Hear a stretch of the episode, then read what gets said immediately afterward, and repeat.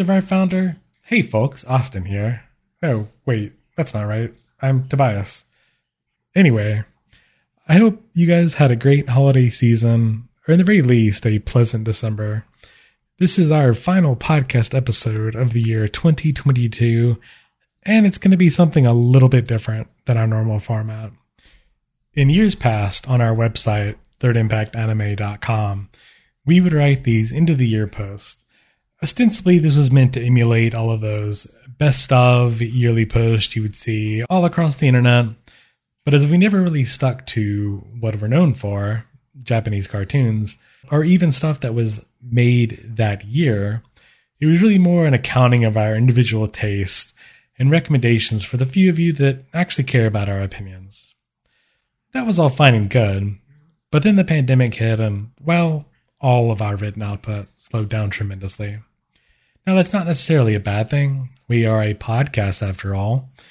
But that made me think why not just bring back that yearly tradition in audio form?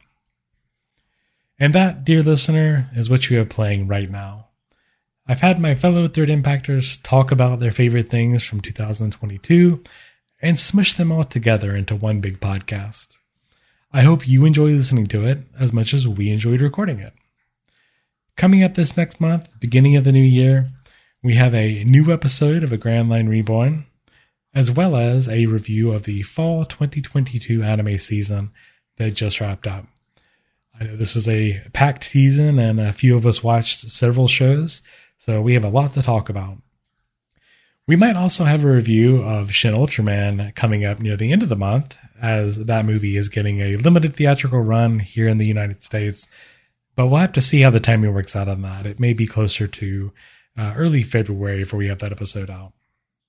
Regardless, look forward to those episodes in the future and enjoy the show.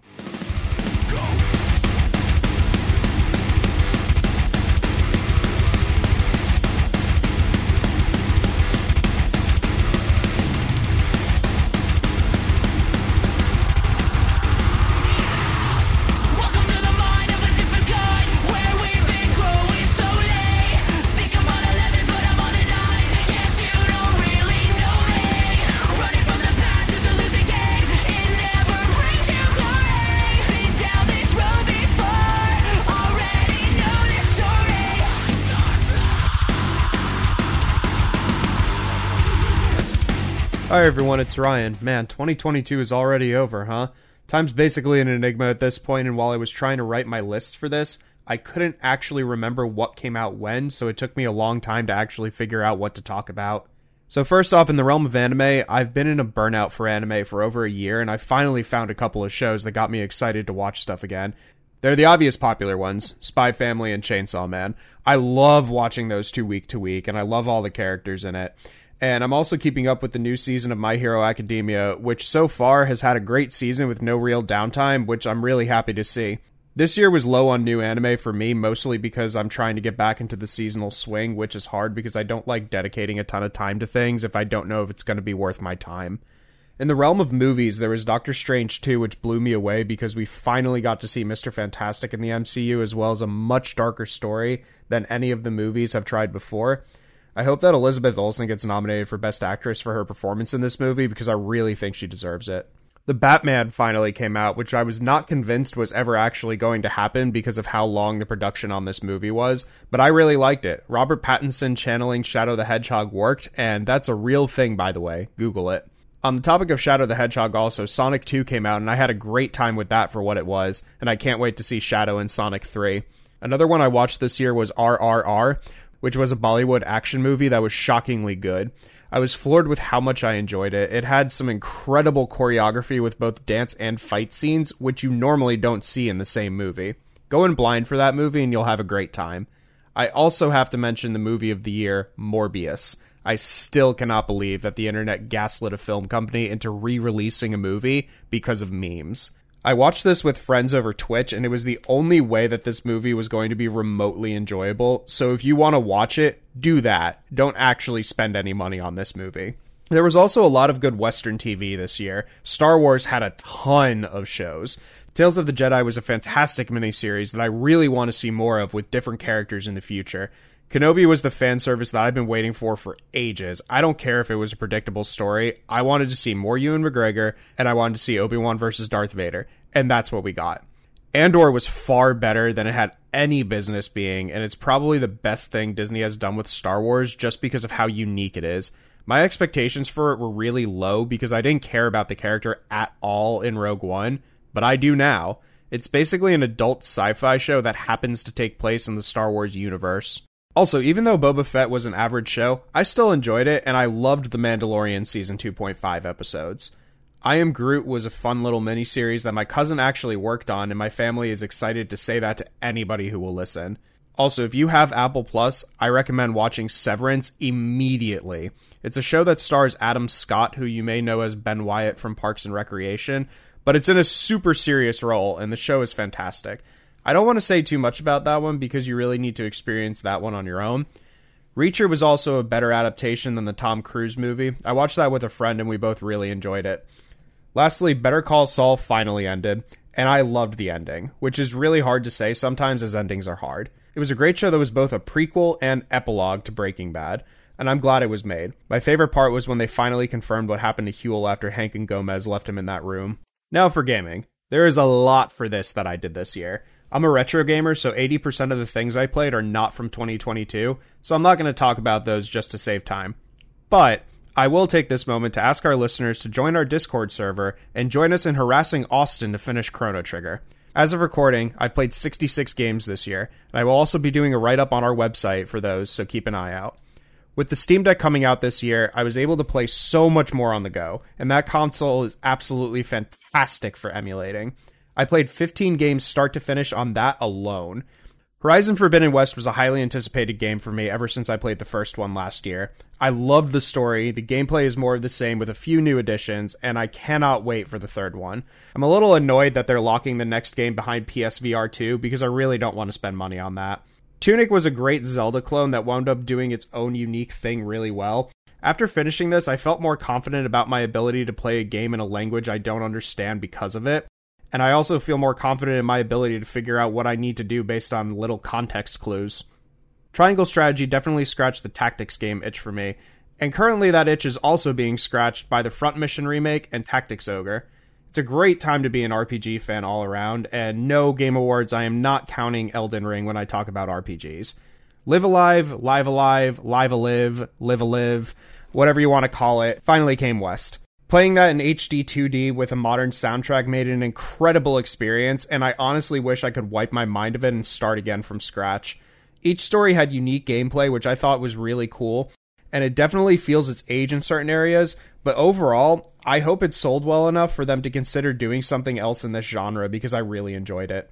Pokemon Gen 9 is also out, and despite my initial hesitation because of how dull Generation 8 was, it's actually really fun and well done.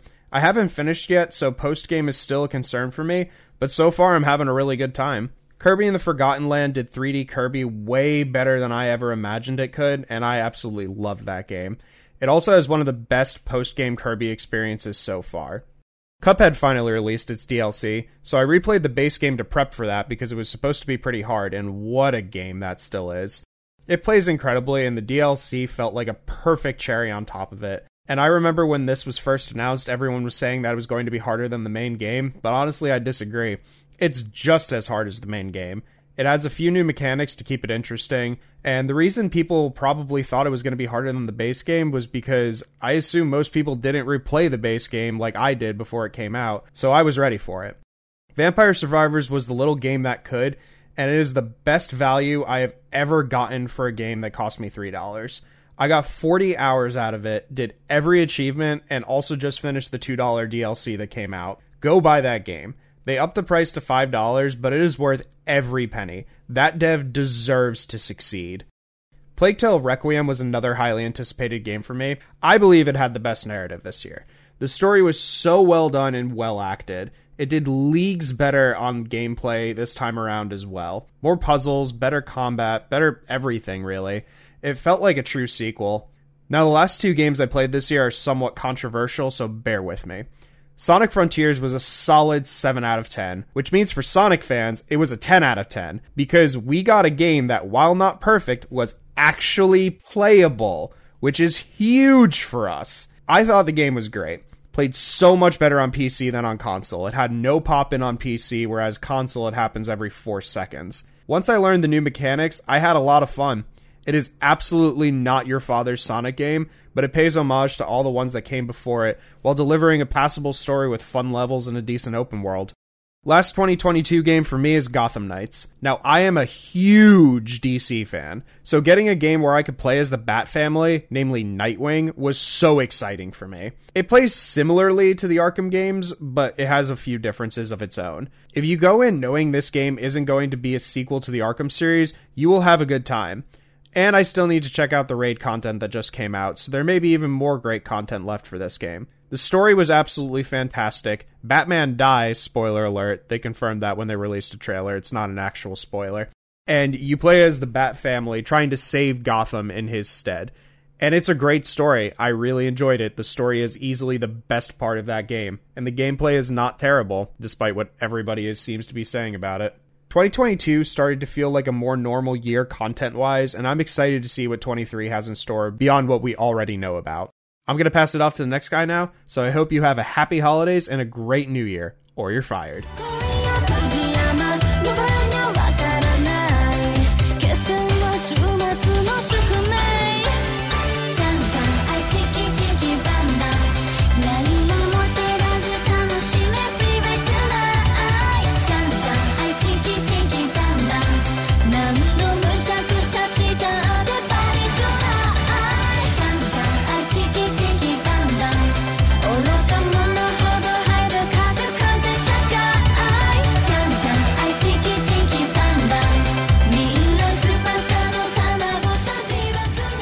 Folks, this is Austin here with my Kotatsu Corner roundup of things that I thought were really cool that I either consumed or uh, read or watched or got to do in 2022 that were meaningful to me or entertaining in in some way. And uh, I don't have like a super long list of things to go through, but I've got a, a decent list of things that I think were were pretty neat. And I think I want to start it off with saying a big like personal thing that happened for me this year that I think I've mentioned on the podcast before is that I uh, graduated with my master's degree in library and information science back in 2021 like in the in December and then I got a job in my field just a couple months later. So I'm really happy to say that that I'm a librarian. Yay that's fun. And it's a very rewarding uh, career path that I have enjoyed working in so far. And the library where I'm currently working has allowed me to uh, help them expand their manga and anime collection. So I'm getting to uh, spread positive Japanese media propaganda into the broader community, so that's fun. And on that note, I would like to say that if you have not gone to your local library and gotten yourself a library card, what are you waiting on? Go for it. Go ahead and do it. You don't know what cool things can lie behind the the key to happiness that is a library card. But I guess moving on to cool media stuff that I consumed and really enjoyed this year. Uh, first off is, of course, the movie that should be everybody's movie of the year, Everything Everywhere All at Once, which, uh, yes, that did come out this year, even though it feels like it came out like ages ago. Uh, I loved that movie. I got to see it in theaters twice. Uh, once for free, actually, because I was doing some volunteer work at a local uh, like independent movie theater that needed some like volunteer hours, and they did that as like their volunteer appreciation night. So I got to see it there, and it really and truly blew my socks off. I hadn't had that much fun in the movie theaters uh, in a long time, in, a sense where I could just walk away and be like, "Wow, that's like one of the best movies that I've ever seen in my life," and I still think that. Uh, I got to see it one other time in theaters, but I haven't watched it since it was out of theaters. I do have it on Blu-ray. I just haven't had a chance to revisit it, but like that movie rules. Like I think it completely lives up to all of the hype that it gets, and I thought the entire cast did like uh, just a truly excellent job. Like there's so much range going on there from uh, Michelle Yeoh to um, uh, Jamie Lee Curtis and Kim Kil Wan, if I'm saying that correctly and not butchering it. It was just a, a fantastically fun movie with like a lot to say about like about the uh, like the Chinese American experience, which I admit I don't know anything about, but it was really fascinating to see that on screen, and uh, stuff like family dynamics and relationship troubles, and all done through this like really over the top, visually insane martial arts kind of uh, explosion, and that movie rules. Again, go check it out if you haven't seen it yet. My first uh, anime and manga that I wanted to talk about that I really enjoyed this year is uh, Spy Family. So I got into reading the manga maybe like a few months before the anime came out, and I typically don't ever do that, but Spy Family there was so much buzz around it and I already had a subscription to the Shonen Jump app, so I thought I'm just going to go ahead and give this a shot and compare it to the anime whenever it came out. And that was a fantastic decision because basically it means that I get two opportunities to enjoy Spy Family because it really does it's just a very wholesome and enjoyable and very well written comedy series and the art is always on point the jokes land consistently and the way that they sort of uh, have to deal with the dynamics of you know everybody trying to keep their secrets and you know fulfill their missions and whatnot while also trying to sort of be this makeshift family at the same time. Just it, it creates so much fun and so much intrigue and it's just it's just endlessly enjoyable. Like there's certain parts of it that i don't like as much. Like some of the side characters i think aren't necessarily for me but overall i think the story is incredibly enjoyable and reading the manga of something that I'm watching is typically not something that I ever do, but that's something that I'm going to keep up here for Spy Family because I just think it's that fun. I'm also basically doing the same thing for uh, Chainsaw Man as well, which I'm a little bit more behind on than I am with Spy Family, but I've also really enjoyed Chainsaw Man, and I I'm in, I'm enjoying both of them as sort of like this might sound weird, but like as a combo package where like whenever I started reading Spy Family and Chainsaw Man, I started reading both of them like around the same time, and I would like read a few chapters of Chainsaw Man and switch back over to Spy Family. And I found that that sort of mixture, that sort of alternation worked really well because Chainsaw Man can be like pretty heavy and like pretty like gritty at times, but uh, Spy Family is just like all entertaining fluff, and both of them have like very good pacing. So I find that they're good to sort of like you know you have your sweet in one hand and have your salty in the other. So if you're if you haven't started either one and you wanted to check them both out, I would recommend the Austin method of watching both of them at the same time or reading both of them at the same time and sort of alternating back and forth probably the best anime that I watched all year was finally getting back into Better Call Saul.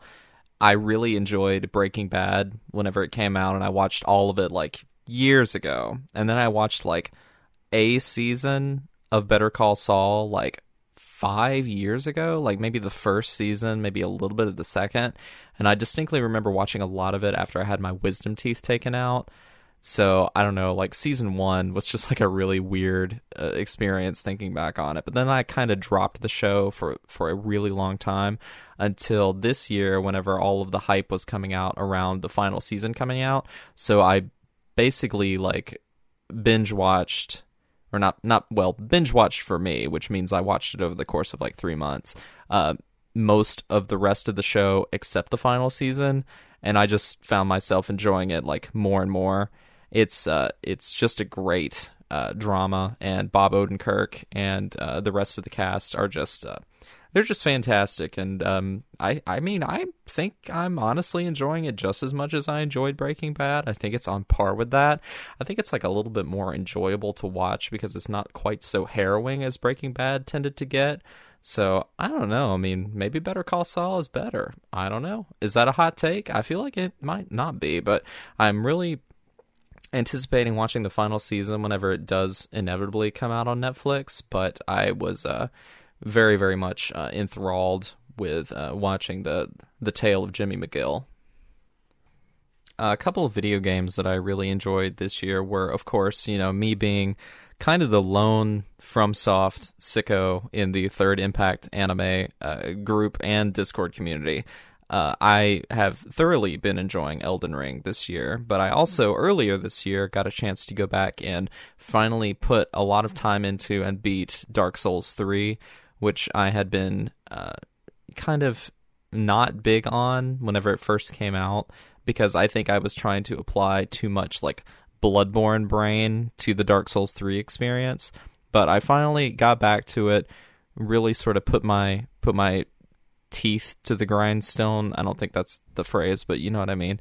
And finally got through that game and thought it was just a thoroughly enjoyable, beautiful experience uh, from from beginning to end, and sort of following it up with Elden Ring, which in a lot of ways feels the mo. It feels more like a Dark Souls follow up than it does like a follow up to Bloodborne or Sekiro or anything like that and I've just been having a blast with with Elden Ring. In in a lot of ways, it's kind of like a a very logical evolution of what you see in the other Souls games, except that there's just so much more that you can do. And I definitely admit that for me, I don't really always click with open world games very well because I find them to be very overwhelming and I always feel like I'm missing something or like I don't know where to go next and I'm definitely having a bit of that problem with Elden Ring. So I'm having to use a lot of sort of online guides and video walkthroughs and tutorials and stuff to make sure that I'm not missing anything. But at the same time, I'm having a really good time sort of, you know, just enjoying sort of mindlessly wandering around the world and seeing who or what I will run into next and trying to figure out, you know, what the best way to approach a given situation is, which sometimes is, in fact, to run away, which is not really an option that you have in a lot of FromSoft games. Like, they can be kind of like open ish, but very like corralled experiences where, like, if you wanted to progress like through the story, there's really only one direction to go. But Elden Ring, I mean, it has that, but it's a lot more free in terms of like what you can choose to spend your time doing like if you wanted to go like the completely opposite direction of your actual goal into another part of the map and explore that for like 5 to 10 hours like there's going to be stuff over there for you to do. It's not just going to be like oh you haven't done xyz thing so you can't actually trigger anything else. I mean sometimes you run into that but most of the time you're pretty free to kind of do whatever you want within the parameters. It's a lot like breath of the wild i guess in that way not to compare everything to Breath of the Wild, but it is kind of similar. Even though I feel like it's a little bit better than Breath of the Wild in terms of like the amount of things in the world that you actually can do. But I mean, I'm not going to go too deep into that. Anyway, Elden Ring, it's a blast. If it wins Game of the Year, I think it will deserve it. And as a FromSoft sicko, of course, I would think that. So I've been really enjoying it, and you should check it out. Or Bloodborne, either one. I'm not going to discuss them in too much detail, but I've also really enjoyed Ghostwire Tokyo and getting more into Resident Evil this year. I beat Resident Evil 2 and 3, the remakes, and I just downloaded the DLC for Resident Evil Village, the uh, what do you call it, like Operation Rose. It's not called that, but it's something like that. And uh, I would like to shout out our compatriot Will Swishbear on YouTube because he's definitely helped keep my interest in Resident Evil peaked through his uh, ongoing YouTube series about Resident Evil and his other YouTube videos on other video game related things. So, hey, that's another thing that I'm thankful for and enjoying this year is my buddy Will's YouTube channel. You should definitely check that out. I talked about this on the last Kotatsu Corner, but one of my favorite things that I got to do this year was going to see my Chemical Romance in concert, and I won't recap that because you could just go listen to the last episode. But that was really fun. And then Tori and I got to go see Anastasia on stage. I think that was the first stage performance, like actual stage performance I had seen since the pandemic started, and that was very fun and enjoyable. It's really different from the Don Bluth animated movie. Like there's no wizard or anything. It's like they took a lot of the fantastical elements sort of out of it for the stage version, but I think I think it's it still enjoyable. Like a lot of the songs are really good. So I would like to shout out Anastasia. And of course, rest in peace to Angela Lansbury and her incredible final role in uh, Glass Onion. I took a brief break from recording just now because I really wanted to have a cinnamon Altoid, and I've been eating so many cinnamon Altoids this year. It's like not even funny. Even if I had eaten not a lot of them, it still wouldn't be that funny. But still, I wanted to shout out also cinnamon Altoids because they are incredible. Okay, and since I don't want to take up too much more time, I'm just going to do like a quick roundup of some anime and movies that I really enjoyed this year. Okay, Inu-Oh, we did a whole podcast on that. Loved that movie. Got to see it twice in theaters, and I'm very excited to get the Blu-ray whenever that comes out. There's also Ongaku Our Sound, which is another amazing anime movie about music and playing music together. It's very deadpan, very, very hilarious. I hope that it ends up on streaming at some point so people can check it out. But the scene where he's running around playing the recorder and trying not to get beaten up by the bullies, it's like an all time great scene of anime, like, period, forever. I have been greatly enjoying part six of JoJo's Bizarre Adventure Stone Ocean, and the final chunk of that just dropped on Netflix like last week, earlier this week at the time of this recording. But I think it's it's it's on up there in terms of which JoJo part I think is the best. I we'll have to see how it ends, but so far I'm just really in love with the cast overall. Like all of the characters are really enjoyable. I feel like I'm clicking with them a little bit more than some of the extended cast in like parts 4 or 5 for example. Like the main trio of uh, Jolyne, FF, and Hermes are just uh, they're just a great group, and watching them sort of go up against these, uh, you know, again, JoJo's nonsense sort of obstacles is uh, is never is never dull. It's it's always enjoyable. And it doesn't hurt either that I got to interview a couple of the English voice actresses that are in JoJo's uh, earlier this year at Queen City Anime Cons. But uh, I talked about that in that episode, but that's still definitely one of the highlights of my year and you probably missed the Criterion sales at this point since all the Black Friday stuff is basically wrapped up. But next time there's a Criterion sale, you definitely need to pick up Hausu and Police Story. Those are probably the things from Criterion that I watched this year, finally, that I enjoyed the most. Both were very, very fun. And I also watched, uh, uh, very different than those two movies, uh, Inside Llewyn Davis, another Criterion pick, uh, Coen Brothers directed pick. Uh, those all, all three I would recommend. If next next time there's a Criterion sale, you should pick up all of those. Going into some of my last picks, I definitely want to shout out Ratchet and Clank Rift Apart, which is the first game that I beat whenever I got my PS5 last fall. I beat it like the second day of January, so like all the way at the beginning of this year. And I love Ratchet and Clank, so that game was uh, super fun to me. I kind of wish that they had gone in a little bit harder on the whole like multiverse thing and kind of made that a little bit more interesting. But what we did get for what we have, I liked quite a lot. I hope it doesn't fall into the consistent Ratchet and Clank trap of like forgetting that certain cool side characters exist. And I hope that in future installments we get to see more of Rivet and Kit because I thought they were a lot of fun. Of course, Doctor Nefarious is a riot as always, as are uh, our titular Ratchet and our titular Clank. It's a really fun game. If you don't have any familiarity with Ratchet and Clank overall, I think that you could probably still play this game. It's not that long. It's only about 8 hours long and I'm really it's it's not perfect. It's there are a lot of things in this game that I think are executed a lot better in other Ratchet and Clank games, but this was still a really fun package overall and more Dr. Nefarious in my life is never a bad thing. Okay, my last two things. Number one is a podcast that thank you, Tobias, you introduced me to and finally got me to listen to more of. Uh, the Insert Credit podcast. I may have mentioned that before on a few episodes back where we stole some ideas from them in our uh, 2010s like best of movie episode. You can go back and listen to that one. I kind of stole the format that they used for that episode, but that's a really fun podcast.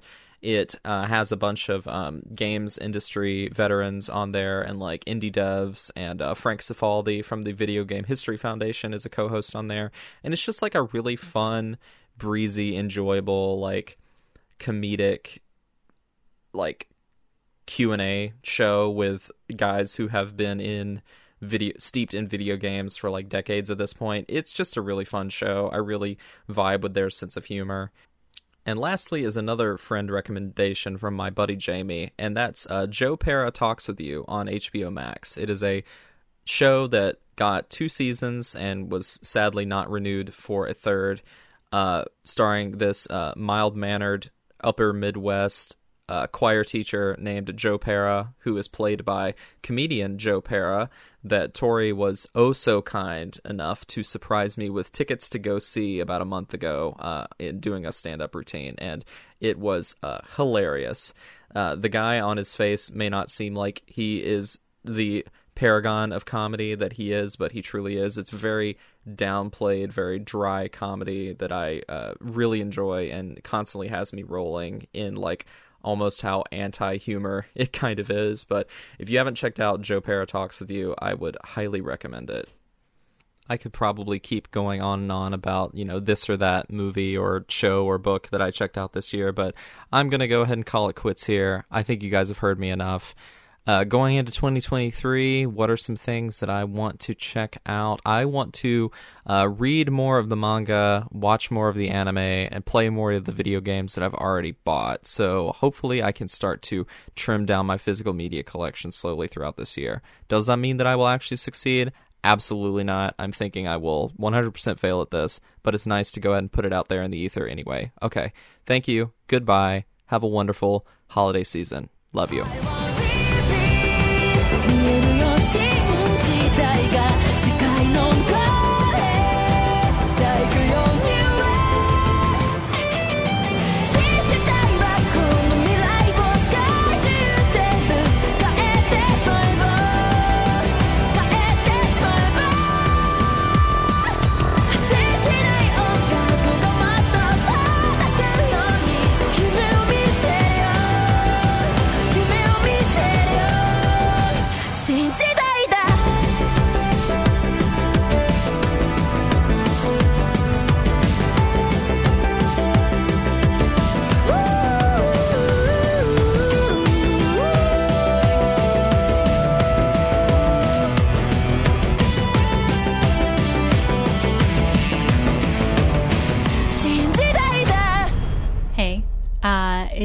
Sarah with Third Impact Anime. Um, and I'm here to share my 2022 favorites. Uh, there's a lot. There's a lot. Uh, if I had to kind of describe and like fit 2022 into one sentence, I would say it's definitely the year of the sequels or the year of the comebacks. Um, there's a lot of sequels, revamps, some of which have been really um long awaited. So like I'm not really complaining for the most part. Uh I really liked a lot of the sequels that came out this year. But literally if I'm looking at my current list, like half of what's on here is some kind of sequel or continuation of a pre-existing thing. So let's get into it. I'm just gonna rapid fire, non spoiler, general thoughts to you through these. And if you'd like more in depth thoughts about something that I talk about, hit up at TI Anime on Twitter or at Third Impact Anime on Instagram. I think we have a Mastodon now too, maybe? Yeah, I think we have like a Beacons that has all of our stuff on it somewhere. Anyway, let's go. First up, sequels. Attack on Titan, not so final season. Pretty good getting answers for Titan things. Really cool things happen. It gets crazy. Uh, Demon Slayer Entertainment Arc. If you want to know my thoughts on this, uh, go listen to our podcast episode that we did. Uh, I think like back in spring, summer, sometime. Um, good, nice, fun, good time. Can't wait for more. Komi-san season two. More of the same. Very cute, awkward girl. Very nice. I liked it. Devil is a part timer finally, after years, got a season two. It's really good. It's a funny, funny show about uh devil and his minion getting reverse I guess it's reverse isekai when you're like fantasy going into real world, right? Uh reverse isekai into uh Japan and he has to work at McDonald's to make rent. It's great. This one's got a little baby in it that drops out of the sky and they're like, what the heck is happening? Um as far as non-sequels outside of ongoing stuff, because honestly, the ongoing stuff on this list is like 60% of my list. I don't know what is up with the fall 2022 season, but it is insane out here right now. Um, but non-sequel things from the entire rest of the year is My Dress Up Darling. Very cute, very fun. Uh, really encapsulates like really neat cosplay slash sewing things that I like. Spy Family. I don't have to say anything about this. You've already heard about it. If you wanted to watch it, you either have already watched it or know you're going to watch it. If you don't want to watch it, why? like, give me a real reason to not watch it. Uh, Shikimori's not just a cutie. I talked about this one and the next one, which is Dance Dance Danseur in, uh, spring 2022 podcast that I did with Third Impact Anime. Go listen to that. Shikimori's not just a cutie is really great. I literally just taking tropes for romance shows and just snapping them in half, bending them backwards, twisting them in a little knot and being like, okay, moving on. Um, really fun, really cute. I love the vibrancy of the color in it. Dance Dance Danseur is about high schoolers, ballet, drama. It's great. Lycoris Recoil is perhaps, I don't know though, because this season right now is crazy, my top anime of the year, potentially. It's just got great action, really good, like jokes in it. It's got really good drama and interpersonal relationship things. And it's basically just John Wick with cute anime girls is what one of my friends Michi always says. And I fully agree, um, in the best possible way. Uh, and yeah, with that, let's get into the ongoing things. So again, let's start with sequels. Um, Overlord, I actually only ever watched the first season of, but now that the fourth season came out, the opening for that is so good that it literally made me go back and watch season two, which, oh my god, no wonder I quit on season two. Half of it is so boring. And then I've just now started season three, so I'm currently catching up on that. Pretty good. Uh, Spy Family season two is happening. Again, it's Spy Family. You've heard of it. It's an adoptive family of spies so cute. Now they have a dog. It's amazing. I'm literally crying. Uh, My Hero Academia season six, finally, things that I've been building up for the past couple seasons are like hitting the fan. Um, I'm so hyped because I've heard little bits and pieces of what's to come and I'm very excited for it. Mob Psycho 100 is having its third season right now. Very cute, very good. Uh, Yowamushi Pedal Yowa Peta has a new season that I didn't even know about because there are so many other things happening this season. So I started it a little bit late, but I'm caught up now. Don't worry. And it hasn't had a new season again in like quite a few years. So that was kind of a surprise to me. I kind of thought it was done for a while. It's been like a solid three or four years with that one. Um, but they're back in it. They're biking along, doing their little anime biking sports anime thing. Idolish 7 still having anime rollout. It's still good. It's still so interesting and different for an idol anime because it's got these crazy relationships between the characters and just scandal and intrigue and attempted murder and anything you could want out of an idol anime, right? That's sequels from just from this season that I have liked. All right.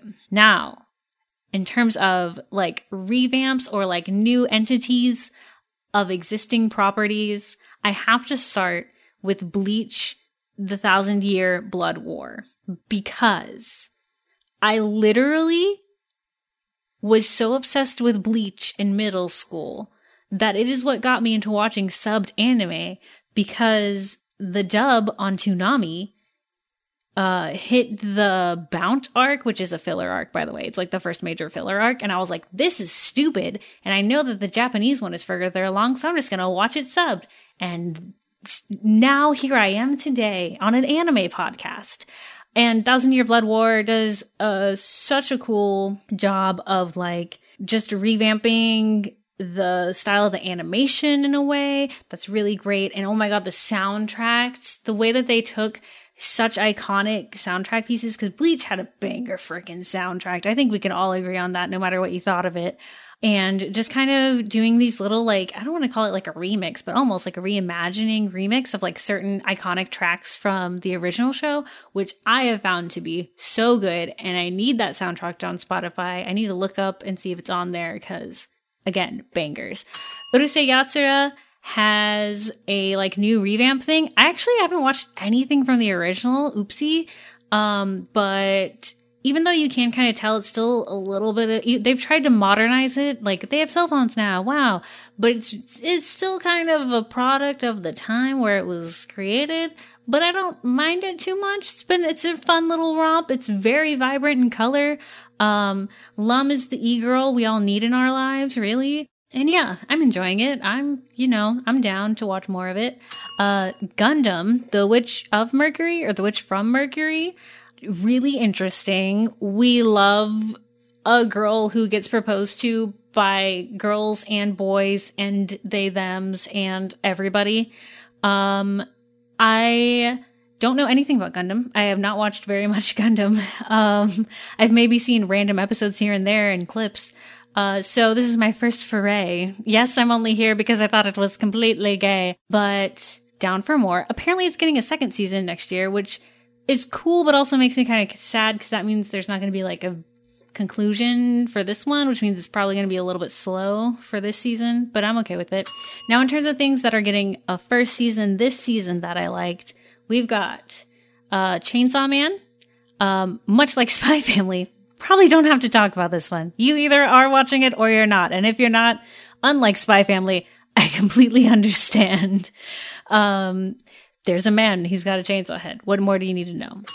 Blue Lock is another one that I've really liked. Uh, soccer, but make it battle royale. Except nobody dies. It's not a die thing. It's just a your career is ruined thing. I like it. I like the conceit of it. I like that it has more stakes to it than just like, ah, darn, it's the seniors' last national championship. Like, cause that kind of, it happens every time, right? So it's got a little bit more to it that I feel like has made it really interesting. Another one I've really liked is The Eminence in Shadow. It is isekai. If you're the kind of person who automatically hates isekai, don't worry about it. It's okay. It makes fun of isekai in a really funny way. And like, it's got a very chunibyo kind of main protagonist who's like, simultaneously like, I'm the best, I'm the hottest shit ever. And like, oh, but I want to make sure that like, unless I'm my alter ego personality hero person that I want to definitely just be like the most side character, side character of all time. Uh, so it's got these insane action scenes, but then it's also got a dude purposefully not dodging and taking like a billion hits. And you're just like, what is happening? But it's good. Also, he has a harem, but not harem of a bunch of ladies who he tricked into chasing after a cult that he thought was fake, but was actually real. It's nutty. But yeah, I like it. Again, The Eminence in Shadow on HIDIVE, I believe. That's another thing is I finally caved and got a HIDIVE subscription this year because there was too much that was on HIDIVE that I was like, "Ah, I need to watch it. Um, the final one from this year that I really liked is uh, the Rock.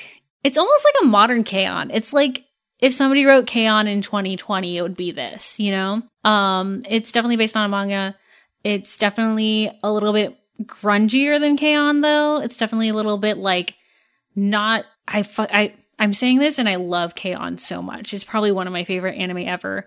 Um, but it's definitely not trying as hard to be super cute all of the time. It's not afraid to be a little bit weird. Um, for some reason it has you, whoa, Yuru Camp? Yes, vibes for me. But yeah, oh my god, I made it. I made it through my list. Woo! Another thing that happened this year that I really, really liked was that Macross movies were released in theaters in the US, and I watched both the Macross Frontier movies, and I cried in a theater about it, and it was great. Um, there's some stuff from this year that I haven't seen yet, but I don't think I have time to list it. A lot of the stuff I want to watch next year is sequels, especially Vinland Saga 2. Um, I'm excited. And, uh, I will say that overall, I'm especially happy that animation studios aren't really shying away from sequels and especially that they're embracing spacing instead of filler. I am excited for the fact that like maybe these things that have been promised sequels for years might actually get something, even if it takes a couple years to get there, you know? Um, also very exciting to see just the way that anime and manga have become basically mainstream media staples at this point in the past couple of years. Probably mostly thanks to, you know, so much social media and TikTok during 2020 and people just wanting new things to consume. And oh my God, there's so much anime out there, right? It's been really fun to just kind of see what people like and what people think if they haven't really been into it for years and years. Also, I need to go to a convention. I haven't been able to go to an anime con at all this year because I finally got a full time job and unfortunately I do work weekends with it. But it's so nice to see con culture really staying alive and especially when cons are being run responsibly and safely because again, COVID is still a thing, but we found ways to like, you know, control it a little bit. So make sure you get your boosters if you want them, if you need them, if you want to go do things, you want to go do the fun things. Um, and yeah, let's have a great 2023. Maybe I'll be in three podcasts next year. Oh, who knows? Um, and yeah, if you want to follow me, I'm at Unique X Harmony on Twitter. And yeah, I guess I'm gonna just pass it on to the next person now. Hey, next person, it's your turn. What did you like? What did you like in 2022? Was it the good stuff? Oh, good. Yeah, I like that too. Okay, bye.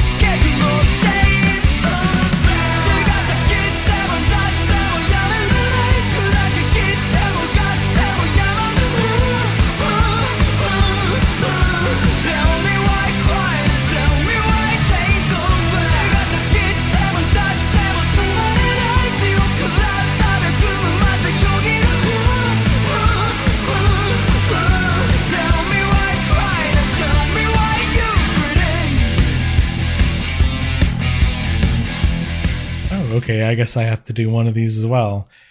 All right. Well, let's see. Let's let's go ahead and cover this by topic, shall we? So right off the bat, let's see. What are my favorite anime of this year? I didn't really watch a whole lot at the beginning of the year. I think the the first thing that really stuck out to me was the spring season, which we did a whole podcast episode on. You should go listen to that. It was great. But your boy Kong Ming and Birdie Wing were the two standout shows for me that season. I think Kong Ming in particular really resonated with me. Uh, and Birdie Wing, we do have season two coming up in April, almost a uh, full year since it started this year. So we'll have to see how that continues. I'm really looking forward to that. But then it was really this fall season where, oh boy, there were a ton of shows that were really worthwhile. Uh, of course, we have Chainsaw Man, everyone's favorite. Uh, I ended up reading the manga, binging through the manga way back in January, so that technically still was this year. Uh, I was really glad to see this anime adaptation really knock it out of the park. I was uh, a bit hesitant on it the first two episodes. I just wasn't quite resonating with me. It didn't really feel that much like the manga at first, but from episode three onward, I think it's really caught its stride and really have enjoyed it thus far. I think the uh, last episode just came out today, so I'm gonna have to watch that after I finish this recording. And man, I can't wait until season two and whatever, wh- however that goes, whenever it comes out. Uh, Chainsaw Man is here to stay. What I wasn't really expecting this season was uh, two shows about high school girls doing things. That's not typically a genre that I go out of my way to care about, but both Bocchi the Rock and DIY Do It Yourself uh, really came out of left field and surprised me. Both of these shows had really great animation, uh, little segments for Sakuga nerds like myself. Uh, Bocchi was just full of charm in the way it portrayed the main character and her social anxiety, and both the people around her that are pushing her to become a better person. DIY was more of a low key, low stakes iyashikei series, and you know it it did exactly what it needed to do. It was a lot of fun. It was very cute, and yeah, not really much to say about that other than that both that both the do it yourself and Bocchi surprised me. And I couldn't really get away without mentioning Pop Team Epic, of course. Uh, season two was one of my favorites from way back in, what, 2017, 2018 when it came out. And this season two recaptured the magic. It was somehow just as good as season one. Uh, I continue to love how odd the series in and off the wall it is. Uh, not every segment has to be a winner, but the way it comes together is one whole package. Uh, Pop Team Epic is a whole lot of fun. All right, let's go ahead and move on to games. So, I don't think I played uh, as many video games this year as I have in years past, but a few did stick out to me. Like most people, I got hooked on Vampire Survivors pretty early. This was just a very addicting. It's hard to describe. I think action roguelike is the uh, current descriptor that most people would go with. It's really something you need to play to experience, but I'm pretty sure most of you, at least at this point, have heard of, if not also become addicted to this game. It's just a very easy game to pick up, put a few minutes into, you know, up to the 30 minute timer that these rounds usually last. It's um it's just the way you mix and match these powers and see the the craziness that happens on the screen with all the enemies. It reminds me in a lot of ways of like the Dynasty Warriors style games where there's just tons of people throwing themselves at you and you just wiping them across the board. It's just it's just addicting fun in a way that I just haven't felt in a game for quite some while.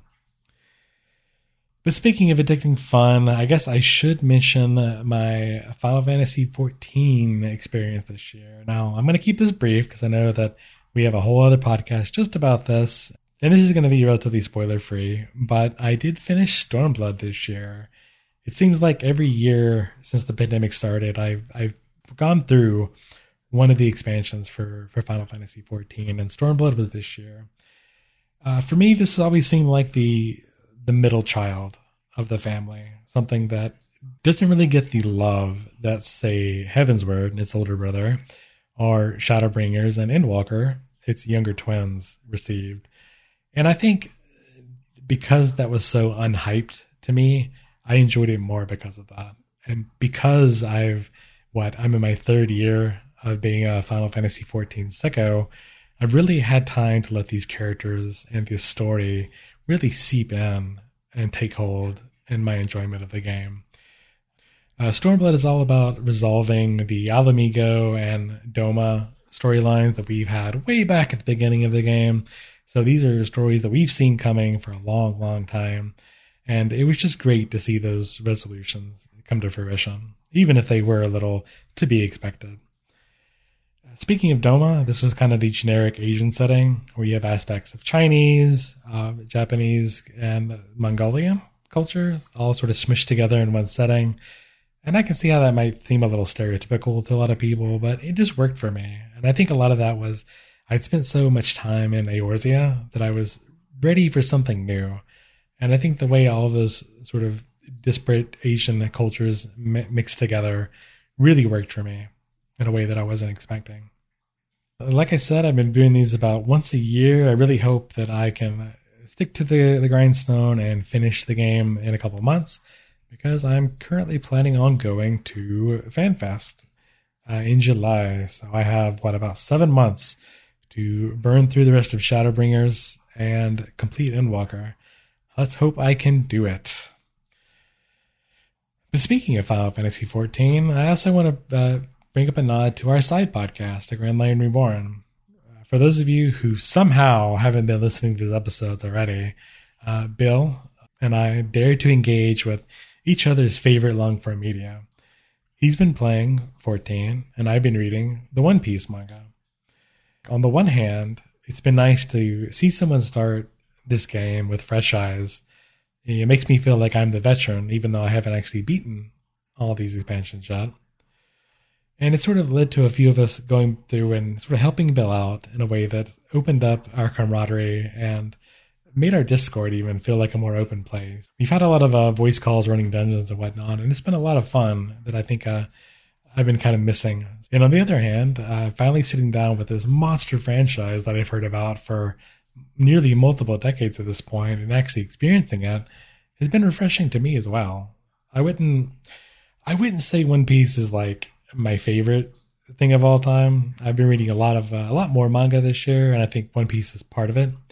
But what is really good is sitting down with a shonen series like this, something I haven't done in in a long time now, and and revisiting this format with a new series. I'm not going back and rewatching shows as my youth. I'm rewatching this format of stuff that I grew up watching. So it's been kind of refreshing to to experience that again. Okay, and lastly, let's talk over some of the live action media that I've experienced this year.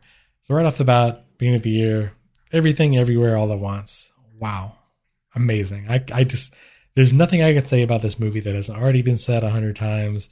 Uh, by this point, you had to have seen it, or if you haven't, please go watch it. It is just a completely wow. How do I even? I can't even say it here. Uh, it is just a wild movie. You never know what to expect from minute one. It goes all over the place, goes back in on itself.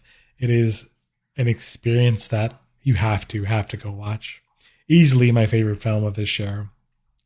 Uh, a few months later, I also sat down and watched Tampopo, uh, a classic film. Uh, it's it's basically a tribute to uh, not only ramen but food culture as a whole, sort of told through this Western format.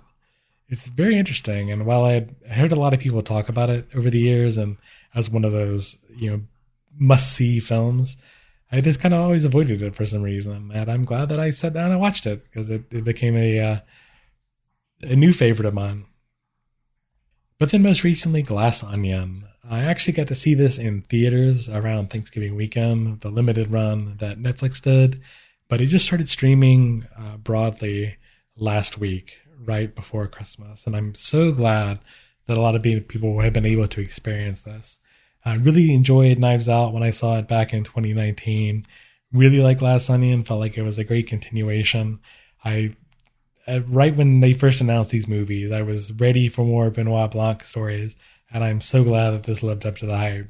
And we'll continue to watch these films in the future as they put them out. Uh, with regards to non-anime television, I watched a couple shows this year. Uh, started off by watching The Sopranos, a show that I never really watched growing up, but I've heard a lot of good things about. I'm still about a season away from finishing it, but that's been a really enjoyable experience, honestly. Uh, Peacemaker also on HBO Max earlier in the year, and I, I think it's honestly one of my favorite superhero things of the past few years. Uh, really surprised me with this character that I had really no idea about. What really blew me away this year, in particular, was the Andor. Now I'll be honest. After the book of Boba Fett and the Obi Wan Kenobi series, I was again done with Star Wars. the movies haven't been great. The TV series, you know, we're the Mandalorian's been pretty good, but the other, these other ones have not. And I really was not expecting Andor to be anything, considering that it was about this one-off character from Rogue One. I'm so glad to report, however, that that was not the case. Andor somehow turned out to be the best Star Wars property since the original trilogy. I can confidently say that. And man, there's just so much to say about this. It is, it both feels unlike anything that's come before in the Star Wars universe, while also feeling very familiar to anybody that has read those original novels and really cared about the expanded universe stuff from way back before we even knew we were going to get episode one. It is an exploration of that segment of this fictional universe that hasn't really shown through in a long, long time. The writing on this show is fantastic. These characters feel a lot better written than anything in Star Wars, even the original trilogy. The music is completely different than John Williams' original score. It but still hits home so hard. Another thing that I really like about this show is that it doesn't sugarcoat the villains at all. The Empire is not just a bunch of goofy guys in white armor. These are actual fascists. And we see some horrifying things portrayed on screen that are not just goofy and villainous behavior. It really drives home this aspect. This really is, this really does feel like a spy series just as much as a space opera series, a way that a lens that really hasn't been pushed on this universe at all. And I think it works. It feels feels so fresh and familiar. If you had told 11 year old me that the recent Star Wars thing I would be into was about Mon Mothma, I would not have believed you. But even that character, a person that got a single shout out, you know, was in one scene in one movie. He's got this very complicated and engaging backstory. It's just wow. Again, if you have been like me and maybe you become disillusioned with Star Wars ever since Disney got a hold of it, please go watch Andor. It is absolutely worth your time. Don't listen to the chuds out there. Andor is peak television. All right. Well, I know that I experienced a lot more media than just that, but I feel like I've rambled long enough, so let's go ahead and kick it over to the next person. Why don't we? どうしてこんなに君推しなのに気づかれない本当もどかしいわえそんな聞いてないって知らないって私全部全部を分かってたいのダメだよってそんなこと言われても意味わかんないじゃん不可 解現象異常上昇どこがいいのなんてよく聞かれるけどさわからないでいいよ愛で溢れて溢れて溢れて止まらないだけ Hey everybody, it's me, Andrew, of the Third Impact Anime Podcast. Uh, I'm not around or on all that much, but uh, know that I'm still here, I'm still existing, and I had a pretty good 2022 in terms of uh, you know content and enjoying things. Uh, I picked three things from this year that really stood out to me, um, and two of them didn't even come from this year. So uh, actually, I'll mention an honorable mention first. Um, the Jordan Peele movie Nope narrowly missed the list, but I really, really enjoyed that a lot. Um, and that was something that was from this year that I really, really enjoyed because it was like a great, cool take on monster movies. So uh, throw in the honorable mention there. Jordan Peele's Nope, very, very good. Okay, so I'll start with probably my favorite thing that came out of this year, uh, and it was the cross data system travel uh, that came in Final Fantasy XIV Online. Uh, if you follow on the Third Impact Anime uh, Discord, uh, you'll know that uh, I'm a particular fan of Final Fantasy XIV, and uh, so, but I've always there's always been that barrier uh, between myself and other players, be it on the Discord or in other Discords that uh, have been the, the data centers themselves. Previously, you couldn't travel from Zalera, for instance, on Crystal, to Leviathan on Primal, right? So, as a as someone who plays on Crystal, you know, I was kind of sad that I wasn't able to play with all of my Primal friends. Um, but luckily, in March of this year, that barrier was broken down. So I was able to come over and have some fun experiences, meet some new people on Leviathan, on Primal, and uh, so I very much, very much enjoyed that. Uh, as a part of all that, um, a Grand Line Reborn, of course, is going on on the Third Impact Anime Sphere, and you can follow it directly on the Discord. Um, and so being able to see uh, Bill experience uh, Final Fantasy XIV for the first time and to get into it really was awesome for me to watch because I remember my experiences getting into this MMO, and as someone who had never really gotten into any other MMO, uh, it made me really happy to kind of see Bill experiencing the things that uh, I experienced for the first time, and um,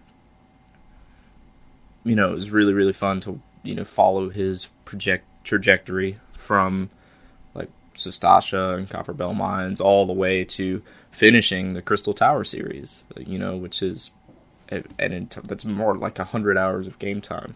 Uh, and so that was really really nice to see. And then we threw a little party for him uh, at my house on Crystal. Um, when he beat the game, when he beat a Realm Reborn, and so that was really, really, really uh, quite fun. Uh, oh, uh, Bill, uh, I still have two million gil for you, so you need to come off free trial as soon as possible so I don't spend your 2 billion gil and forget about it. So make sure that you remind me that I do have your money. I promise I remember, but there's no guarantee that I'll remember forever. So, you know, just keep that in mind. Um, my second thing on my list is kind of interesting. Uh, uh, Destiny 2. Yeah, Destiny 2. Uh, it's one of those things that a couple of my friends were sort of getting into uh, as the year progressed, and I kind of got roped into all that and sort of more or less committed to playing Destiny 2 for the duration of a season. Um, and so I did that.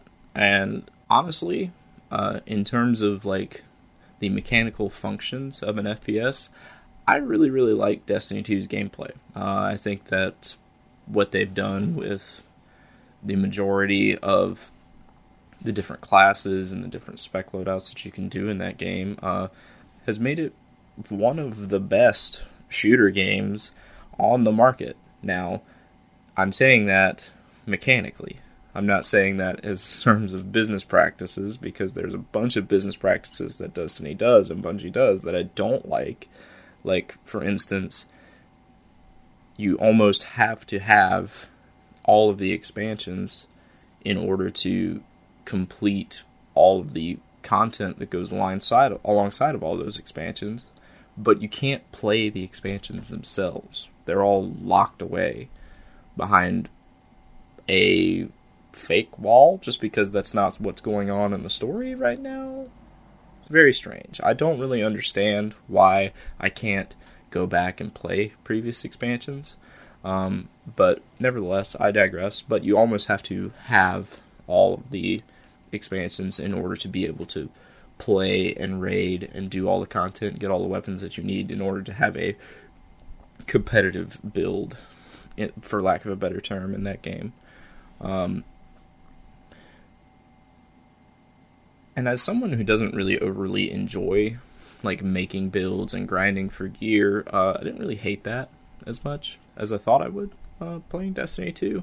And honestly, of the dungeons and the raids and all the stuff, all the like the world events, the world spawn events uh, that you get to do in that game, it's some of the most fun I've had like raiding in a video game. Uh, now that's not to take away anything from Final Fantasy XIV's dungeons or raids, uh, but I think just the more dynamic gameplay that comes with a first-person shooter game kind of scratched a different itch for me. Um, and being able to raid in that game as well was was really really pretty fun and uh, was a nice sort of divergent experience to uh, the typical MMO style of uh, of raiding and dungeons, and uh, it was something that I enjoyed at least for one season. Now I probably won't keep playing it um, for another season. I may pick it back up when the new expansion comes out, but uh, I'm probably just gonna take a break from it for a while, uh, play some different stuff. Valheim, another honorable mention. Valheim, the Mistlands expansion just came out, and so I've been messing around with that, playing that. It's been a lot of fun. So I'll probably fill in the gaps with a few different games, and not play as much Destiny 2, and maybe until the next expansion comes out. Last thing on my list is something that I really didn't think uh, I would have that much interest in um, pre-launch, and that's Warhammer 40k Darktide. Um, I really, really liked uh, Vermintide. Um, and for those of you who don't know, uh, Ver- Vermintide and Darktide are both sort of uh, Left 4 Dead clones uh, in, in the Warhammer universe. Um, Vermintide is in the traditional Warhammer universe, and then Darktide is in the 40k universe, which takes place in the year 40,000. Um, and honestly, Darktide has been just a heck of a lot of fun. I really, really enjoyed it. Uh, it's almost like they took um, the Vermintide mold and gave it guns. Essentially, gave it guns and grenade launchers and silly stuff, um, which I've liked a lot. And uh, as somebody who doesn't really have any connection to the 40k universe outside of, or the sorry, the Warhammer universe uh, outside of uh, Vermintide and the Total War games. I think I played uh, Warhammer 2 Total War, uh, and it was fine. I didn't really enjoy it a ton, but it was okay. Um, I've really, really enjoyed this universe in this game. Um, but in terms of world building and cohesion of a story and a space together, um, Darktide really builds an excellent atmosphere and an excellent cohesive world that I've really not had a parallel to in gaming. Um, well, at least not recently. That's why it stands out so much to me. Like the characters are very, very fun and very, very interesting. The set pieces, the world design, again, very, very fun, very, very interesting, and, and everything kind of ties in with itself, and it creates a really, really cohesive and consistent uh, experience. Um, it's also really dumb and really silly, and I really like that you could just kind of, I don't know, have a team of four Ogryn walking around, and Ogryn are these big burly dudes, um, you know, lobbing grenade boxes pe- at people because they don't know that you're supposed to pull the pin on the grenade and throw the grenade and it explodes. No, they just throw the whole box of grenades at people because of course they do. And then you have these big like thumper grenade launchers that hit people like hit enemies like bowling balls and then explode afterwards. And they're all running around calling each other pal or pal because they're all ogryn and that's what they all call each other. Um, it just makes for some really really entertainment entertaining nonsense. And uh, that's just been a really really nice fun experience for me. Um, Darktide is free on game pass so if you liked Back 4 Blood or you liked Left 4 Dead um, absolutely give Darktide a try uh, it's a very very interesting take on that gameplay it's a very very pretty game uh, got a really interesting world if you like sort of space uh, fantasy. Uh, it's really, really quite neat. Um, sadly, the only caveat to that is that if you own the Game Pass version, you cannot currently play with people who own the Steam version of the game. So it's a little bit sad, but hopefully, hopefully they'll integrate that at, at some point sooner rather than later, so all the Game Pass people can play with their Steam friends. Right. so, that's kind of my top three favorite things of 2022. There's some- other stuff that I could have put on the list, like I mentioned earlier. Nope was was one, uh, and then Valheim Mistlands that just came out recently would have been one had I been able to sink more time into it before before recording this. But uh, but yeah, pretty good year for games. Pretty good year for content. Um, I haven't consumed an overly large amount of things this year, but uh, again, it's been a it's been a pretty good year so far, and I'm happy to kind of have another year of third impact in the community has been really really nice to be a part of. So thanks all, and have a nice 2023.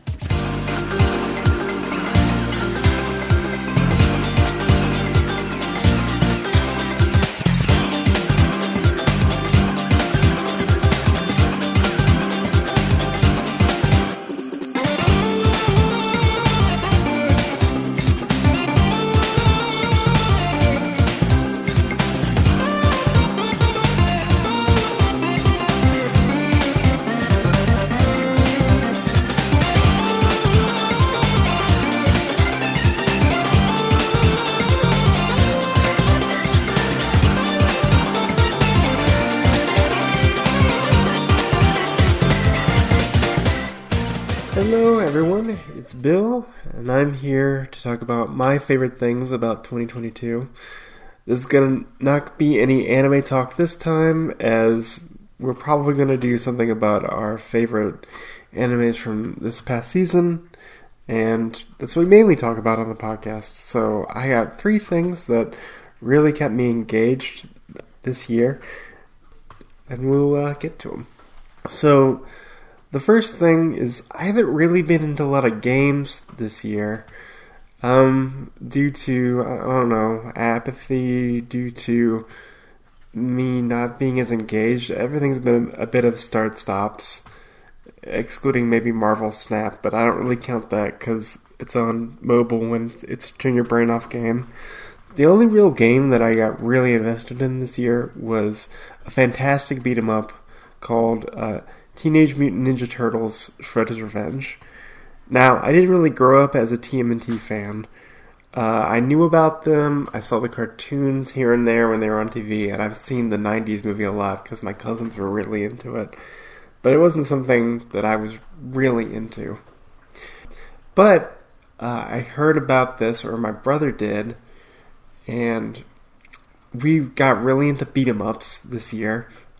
And he said, "Hey, let's. I'm gonna go. I'm gonna get this." And we just had a blast. It's a really fun beat 'em up. It has some great, uh, like 2D looking sprite work. The music is done by uh, T. Lopes, who did the music for Sonic Mania. And there's some great guest spots, like Mega Ran, who's a really good nerd rapper, and members of the Wu Tang Clan, like Ghostface Killah and Raekwon, which is really cool. Uh, if you are a TMNT fan, there's a lot of callbacks to uh, TMNT TV and the cartoons and movies and the other beat 'em ups that people grew up with, like Hyperstone Heist and Turtles in Time. I love some of the animations in it. Like you can pick up an enemy and throw it at your TV screen, which then they kind of face plant against the screen, which is a really uh, nice feature. And just all the little callbacks uh, to the series. You can tell that the developers really loved uh, the TMNT franchise and really uh, took a lot of care into the game they were making. And I would say just you add this to the ongoing list of great modern beat 'em ups, such as like Scott Pilgrim, uh, Streets of Rage 4, uh, which was released maybe a year ago. That's also really good. Um, so it just keeps just keeps adding to the list, and beat 'em ups are great. Uh, co-op, couch play. Hank and I had a, my brother Hank had a, and I had a lot of fun playing TMNT, and we'll probably do even more beat 'em ups into next year. So my second thing is a bit nerdy and isn't going to make a lot of sense, but I got really into cataloging. now, what do I mean by that? Uh, I mean that I would use services like Letterboxd or Goodreads, and I would just love being able to document um, what movie or what comic or what book I read and put a little uh, star rating and then do a little blurb review. It's really engaged me to watch more movies and to finally get through my comic book backlog. In terms of my movies, I think Letterboxd is a strong reason why I've been watching a lot of noir thrillers from the 50s and the 40s, and why I watched a lot of classic uh, cinema from Hong Kong, Japan, and uh, the greater mainland of China, and also Taiwan, with great films like Dragon Inn and Police Story and uh, Empire of Passions. Just a fantastic movies, and I think Letterboxd really got me into it and kept me engaged. Whereas usually I would get into something and then kind of get a little tired of it. But I think having uh, Letterboxd really kept me engaged. I even upgraded to Letterboxd Pro with how often I'm writing my little blurb reviews and my thoughts on movies. And thanks to my my use of Letterboxd, I'm also starting to now finally use Goodreads. Now I know people hate Amazon, and if I could find an alternative to Goodreads, maybe let me know on Twitter at WBForeman999 or maybe email us or contact me on Letterboxd. I I I've been really having a problem where I would buy comic book humble bundles or I'd buy books on Comixology and then I would buy them, maybe glance at a few pages and not read them. But now that I'm more actively, proactively using Goodreads, it's getting me to read the books that I've bought over the past number of years and making me feel not so bad spending all this money on sequential art and uh, the comic book medium and manga. Just them sitting there in files.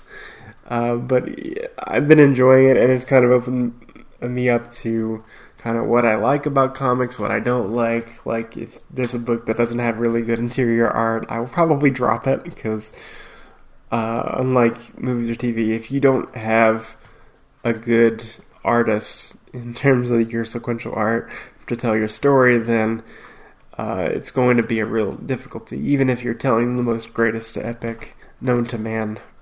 But yeah, uh, cataloging uh, my movie watching and what I read, uh, especially comics and manga, has been a really fun and engaging thing for me. It just hammers home how nerdy I am, I guess. Final thing that I was really engaged with was a book by Boss Fight Books. GoldenEye 007 by Alyse Knorr. Now, if you don't know who Boss Fight Books is, they're an indie publisher that publishes usually oral histories or examinations of classic video games. They've done books on Chrono Triggers, Final Fantasy V, Earthbound, Silent Hill 2, and a number of other books. And this was the first book in the Boss Fight book series that I've read, because GoldenEye is one of the earliest games I played as a kid. It's a big uh, nostalgia rose tinted glasses game for me. And I didn't really know a lot about the development of GoldenEye, and I think Alyse Knorr does a fantastic job examining how GoldenEye 007 on the N64 came to be, uh, talking to uh, multiple developers on the team, and uh, telling some really interesting stories and anecdotes, like how multiplayer was a last minute addition that they did right before their deadline. How Shigeru Miyamoto did uh, a little feedback commentary where he said maybe James Bond, after shooting all the soldiers and guards, should visit them in a hospital in like a post credit scene and give them flowers.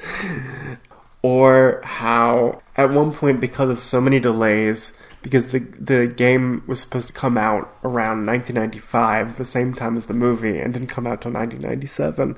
Nintendo eventually cut off funding, and Rare, the developer themselves, kept the funding going, which is pretty crazy to think of.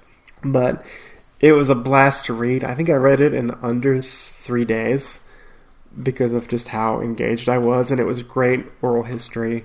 I'm definitely gonna go through the boss fight book catalog and see if there's any other games that they've covered that I'm interested in.